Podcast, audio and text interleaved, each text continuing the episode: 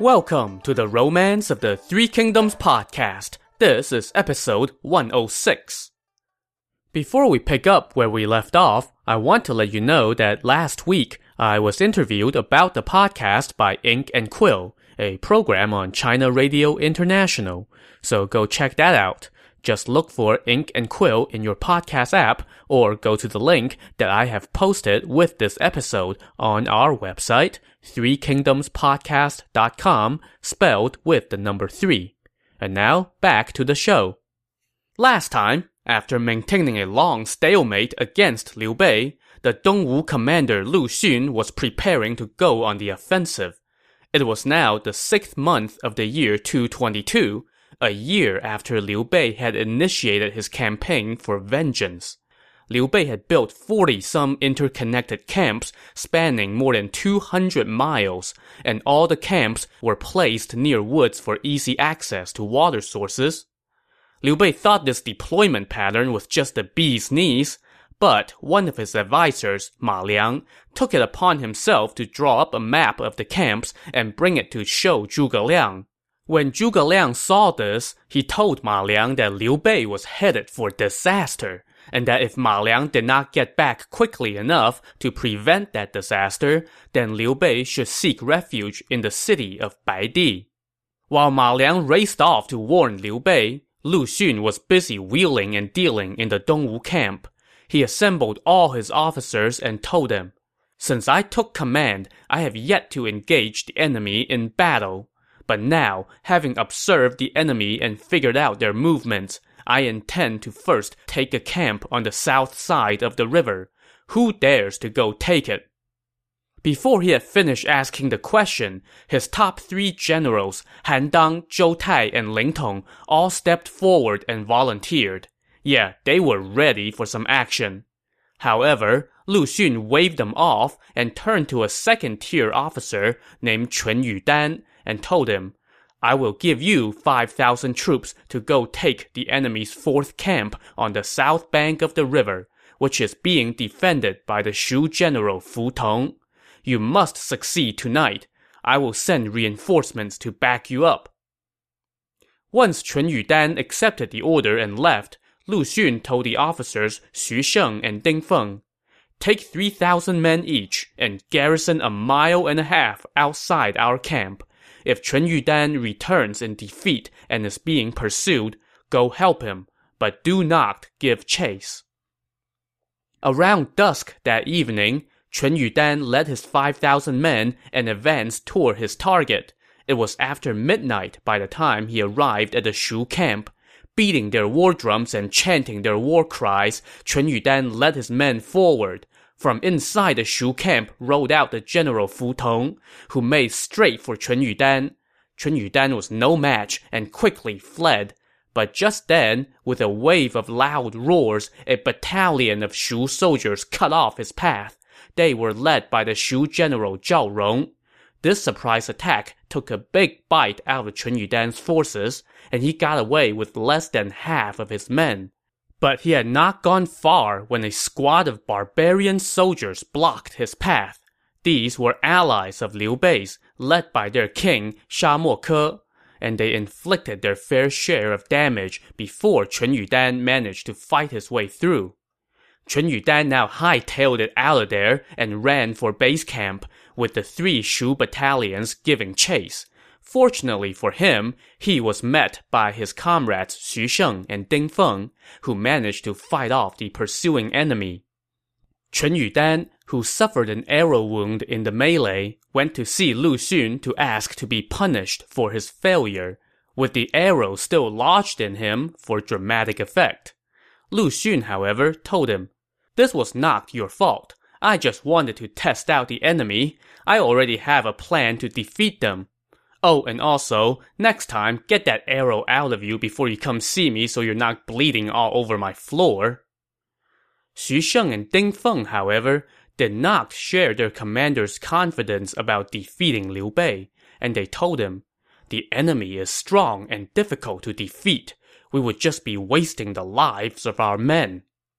Lu Xun, though, smiled and said, The only one who can see through my scheme is Zhuge Liang.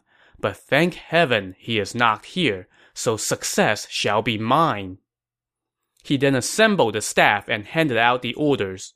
The general Zhu Ran was to advance on the river the next day with his ships full of straws when the southeast wind starts blowing in the afternoon. The general Han Dang was to lead a battalion to attack the north shore, while the general Zhou Tai was to lead a battalion and attack the south shore.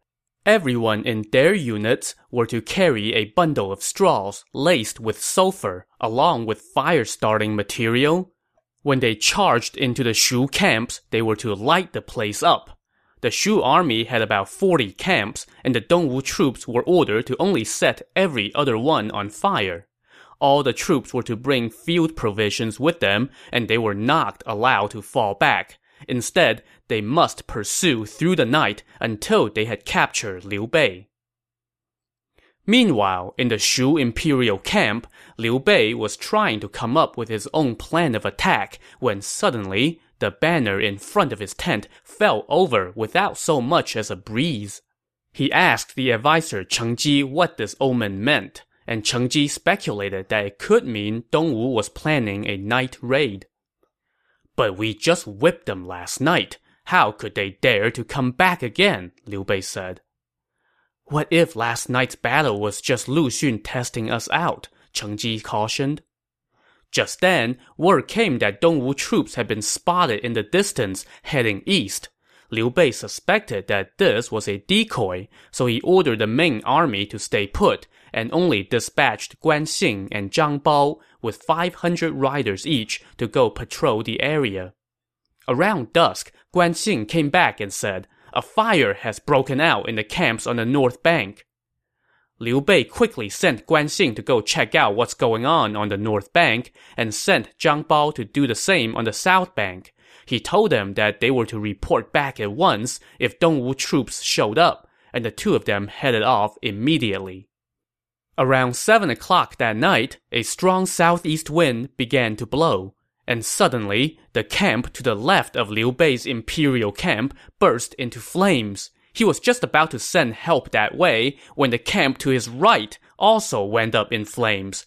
Aided by the strong wind, the fire quickly spread, and the surrounding trees were soon ablaze as well, and loud cries rang out across both camps the troops from those two camps ran away from the fire, not only leaving their burning tents behind, but also abandoning Liu Bei's imperial camp to fend for itself. Countless men were trampled in the chaos. Oh, and in the midst of all that, a Dongwu army of unknown numbers was sweeping in from the rear. Confused and besieged, Liu Bei quickly got on his horse and headed toward the camp of the general Feng Xi. But that camp too was engulfed by flames that shot toward the heavens. Now, both the north and south banks of the river were lit up like the day. Feng Xi was running with a few dozen riders when he was met by the Dongwu general Xu Sheng, and the two of them began to spar. Seeing this, Liu Bei turned and fled west. Xu Sheng, however, spotted him and quit the fight with Feng Xi to come after Liu Bei. Before Liu Bei could even panic, another army blocked his path in front. This army was led by the Dongwu general Ding Feng. Liu Bei was now sandwiched between enemy forces with no way out. Suddenly, loud cries rose up as a squad of Shu forces broke through the enemy lines. The man at the head of this army was Zhang Bao, and he rescued Liu Bei and they made a run for it, accompanied by the imperial guard. Along the way, they met up with some forces led by their comrade Fu Tong, and they traveled together. But soon, the pursuing Dongwu troops were gaining on them. With nowhere to run, they scurried to the top of a hill that they were passing by. No sooner had they reached the top did they hear loud cries at the foot of the hill. Lu Xun had personally arrived with a huge army, and they surrounded the hill. Zhang Bao and Fu Tong mounted a dogged defense to hold the path up the hillside to keep the Dongwu troops at bay. Looking out from the top of the hill, Liu Bei could see entire fields on fire while the bodies of his slain men were so numerous that they piled on top of each other as they clogged the river. The next day, the Dongwu forces began to set the hillside on fire, and Liu Bei's men fell into disarray, Liu Bei himself was in a panic when suddenly he saw a general leading a few riders fight his way up the hillside. This was his other nephew, Guan Xing.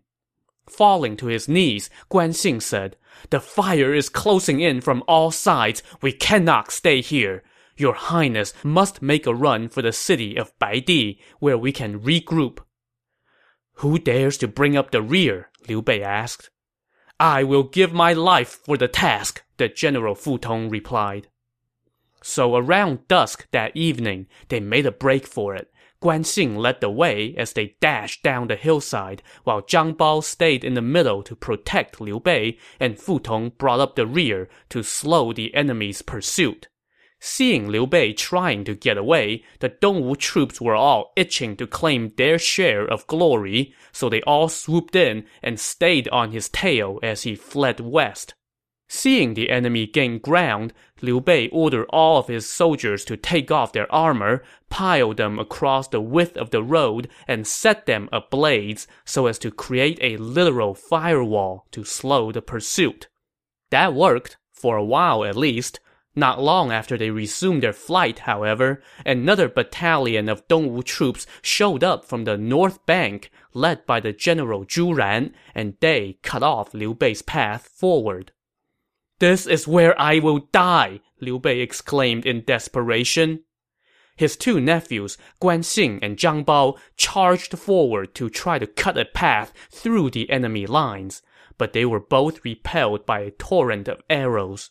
Not only did they not make it through, but they both came back with serious injuries. Just then, loud cries rose up again from behind as Lu Xun and the pursuing Dongwu army was closing in again. By now, the sky was beginning to lighten as dawn approached. Liu Bei was panicking when suddenly, amid earth-shattering cries, the Dongwu army blocking his path forward disintegrated as Zhu Ran's men all fell into creeks or tumbled off cliff sides. The cause of this soon arrived on the scene. A squad of Shu soldiers charged in, led by none other than the general Zhao Yun. The sight of his old friend and kick-ass warrior brought relief and delight to Liu Bei's face. So Zhao Yun was stationed back inside the riverlands, since Liu Bei had stuck him in the rear in charge of reinforcements. When he heard that the two sides had engaged in battle, he led his forces out to help. En route, he saw flames shooting toward the sky in the southeast, which was never a good sign, so he went to investigate. Lo and behold, he found Liu Bei in dire straits, so he valiantly charged into the fray, probably thinking, Sigh, here I go again. Word soon got back to Lu Xun that Zhao Yun was on the scene. Quite aware of the man's reputation, Lu Xun hurriedly ordered his army to fall back, which meant Liu Bei was no longer being pursued from behind, at least for now. As for the army blocking his way forward, their leader, the general Zhu Ran, ran into Zhao Yun in the melee, and within one bout, Zhao Yun stabbed him off his horse.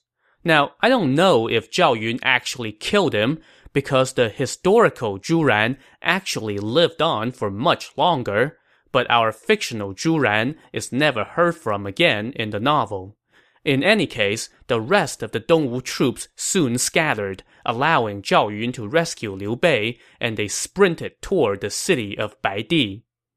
Even though his own immediate situation had taken a turn for the better, Liu Bei did not forget about his men. As they fled, he asked, I have escaped, but what about the officers and soldiers? The enemy is behind us. We cannot delay, Zhao Yun said. Your Highness must go to Baidi and rest. I will lead my troops to go rescue others. So Liu Bei went on ahead, making it safely into Baidi with only about a hundred men by his side. Remember that he set out on this campaign with more than 700,000 men. So you could say that this debacle was on par with Cao Cao's defeat at Red Cliff, when Cao Cao set out with some 800,000 men and ended up with only a few dozen by his side by the time he made it back to safety. And hey, just like at Red Cliff, the key to victory was fire and southeast winds. And if this was on par with the Battle of Red Cliff, that would make Lu Xun a latter-day Zhou Yu for pulling off an impressive David versus Goliath victory. For his accomplishment, Lu Xun was praised by a later poet thus. Spears in hand, they torched the western camps. A desperate Liu Bei dashed into Baidi. By this one stroke, Lu Xun frightened Wei and Shu. Could the king of Wu not honor scholar Lu. While Liu Bei licks his wounds in Baidi, let's check in on the men he left behind in the thick of battle. First, the general Fu Tong, who brought up the rear when Liu Bei made his break from the hill where he was trapped.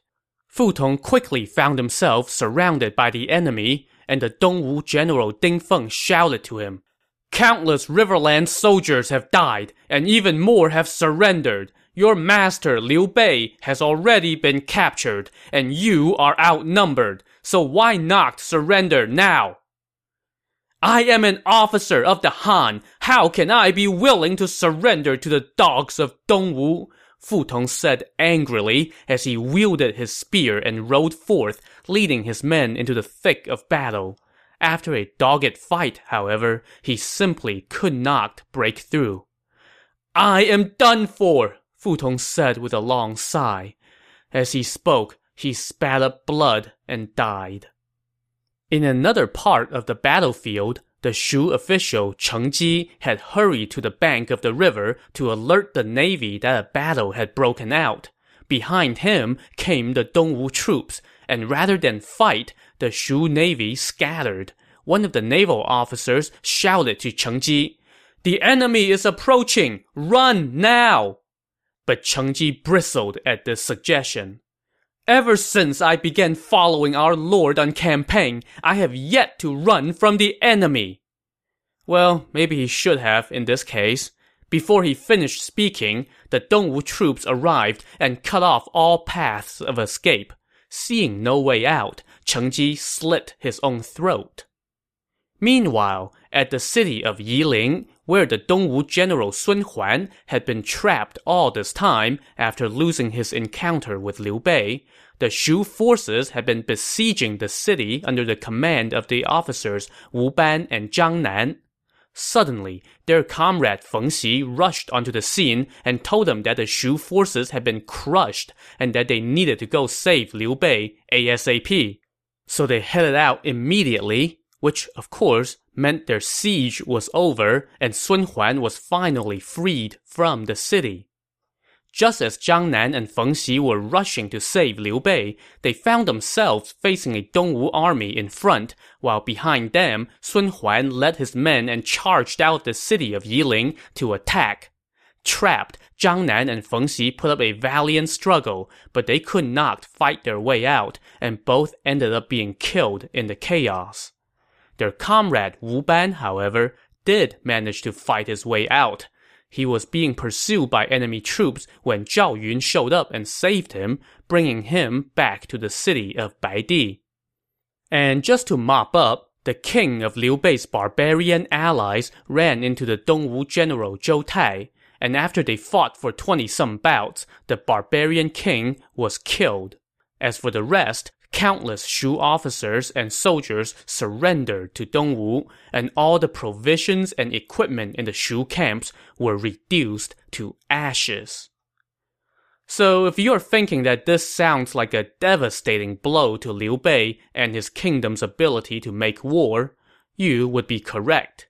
Yes, they still had something left in the tank, but it's no small matter to replace 700,000 trained troops not to mention the countless officers, or all that provision and equipment. So yeah, Liu Bei probably should have quit while he was ahead and accepted Dongwu's peace offering. Oh, and there's just one more loose end to tie up. Lady Sun, Sun Quan's little sister and Liu Bei's wife, who was tricked back to Dongwu by her brother years ago. She heard about what transpired on the battlefield. She also heard talk that Liu Bei had been killed in the fighting. Heartbroken, and not bothering to wait for the news to be fact-checked, she went to the riverbank where she faced westward and wept bitterly to mourn her supposedly dead husband. And then she threw herself into the river, showing that she was true to Liu Bei to the last. This over-the-top death earned her a temple and praise for posterity. While Liu Bei tries to pick up the pieces, on Dongwu's side, Lu Xun was looking to press his advantage. Having achieved total victory, he was not yet content to call it a day. Instead, he led his troops westward, hoping to dole out some more punishment. As they approached Kui Pass, Lu Xun sat atop his horse and gazed ahead. In front of him, the mountains and the river were enveloped in an aura of death that surged skyward. Now, don't ask me what an aura of death looks like. I'm just reading what's in the novel. There must be an ambush ahead, Lu Xun said to his men. The army should not advance lightly. So he had the army fall back a few miles and set up in battle formation on an open plain to wait for the enemy. At the same time, Lu Xun sent some trusted men to scout out the area ahead. They reported back that there were no sign of troops on the bank of the river, but there were 80 or 90 clusters of rocks haphazardly piled together. Now this made Lu Xun very curious and suspicious. He tracked down some locals and asked them who was responsible for those rock piles and why they emitted an aura of death. This place is named Fishbelly Beach, the locals told him. When Zhuge Liang passed through here on his way into the riverlands, he created a battle formation on the beach with piles of rocks. Ever since then, there have been gases rising up from there like clouds. Upon hearing this, Lu Xun rode forth with a few dozen men to check out this battle formation of rocks. Looking down from a hilltop, the formation appeared well arranged, but Lu Xun laughed and said, Hm, this is just a trick. There's no need for concern. So he and his men came down from the hill and rode into the formation for a closer look. After a little while, his men told him it was getting late and they should really get back. But as soon as they tried to exit the formation, a violent gale kicked up, sweeping sand and pebbles into the air and blocking out the sky and the ground.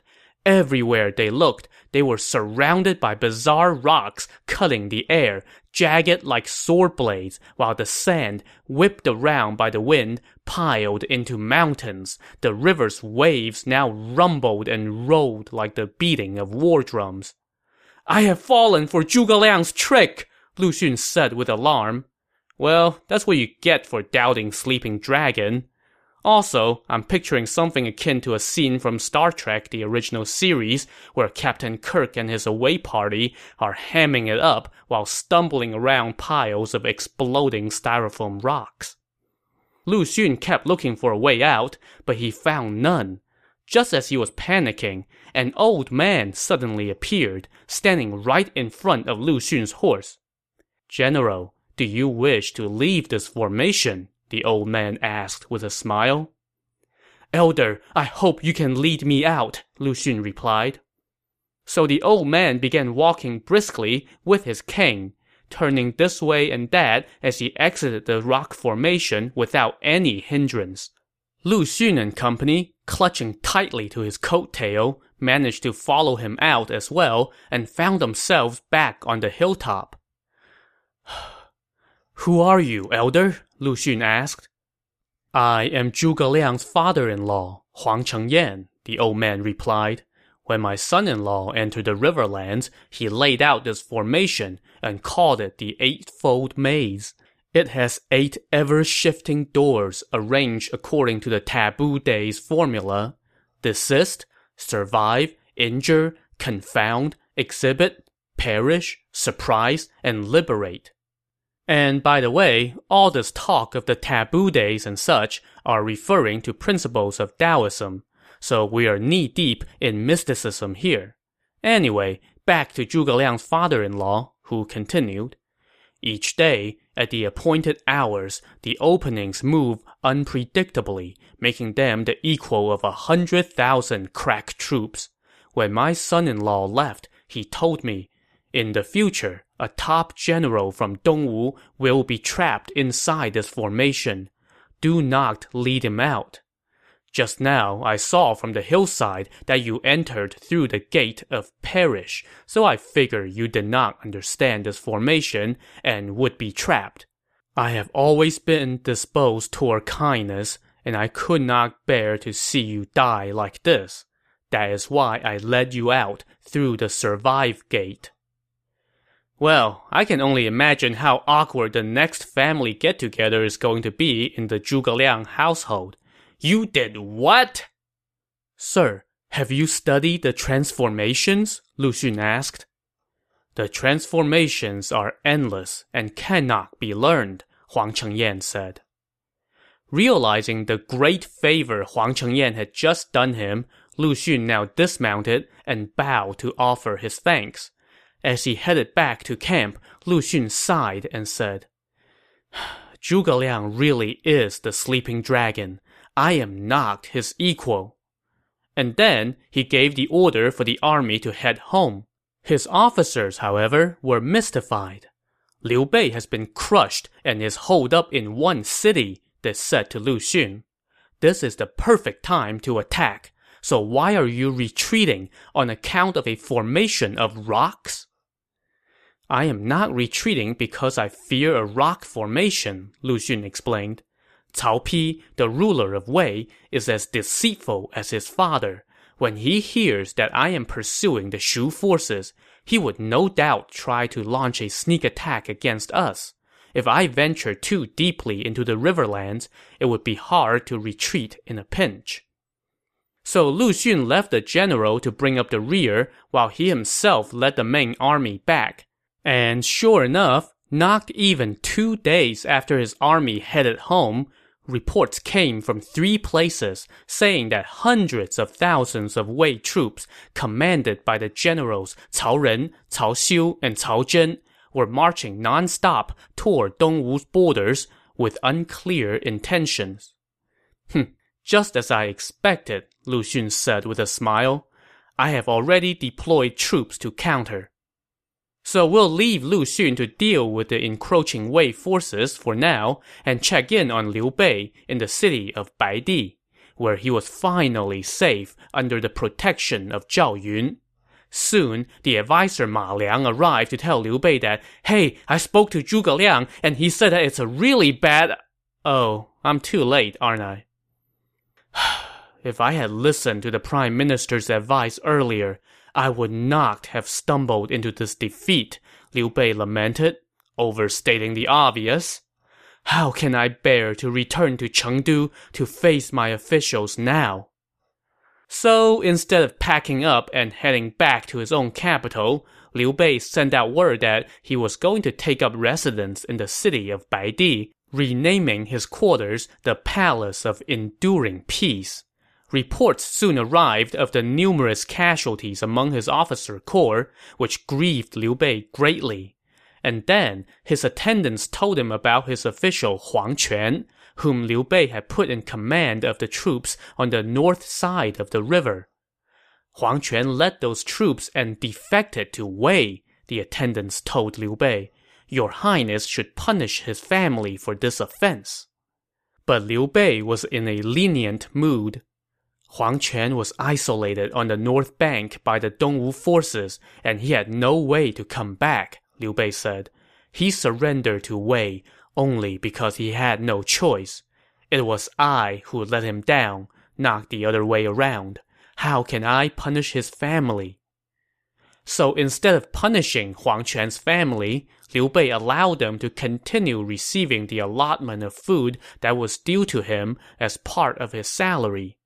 Now, as for Huang Quan himself, when he defected to Wei, he was brought before Cao Pi. Are you trying to emulate Chen Ping and Han Xin in surrendering to me? Cao Pi asked.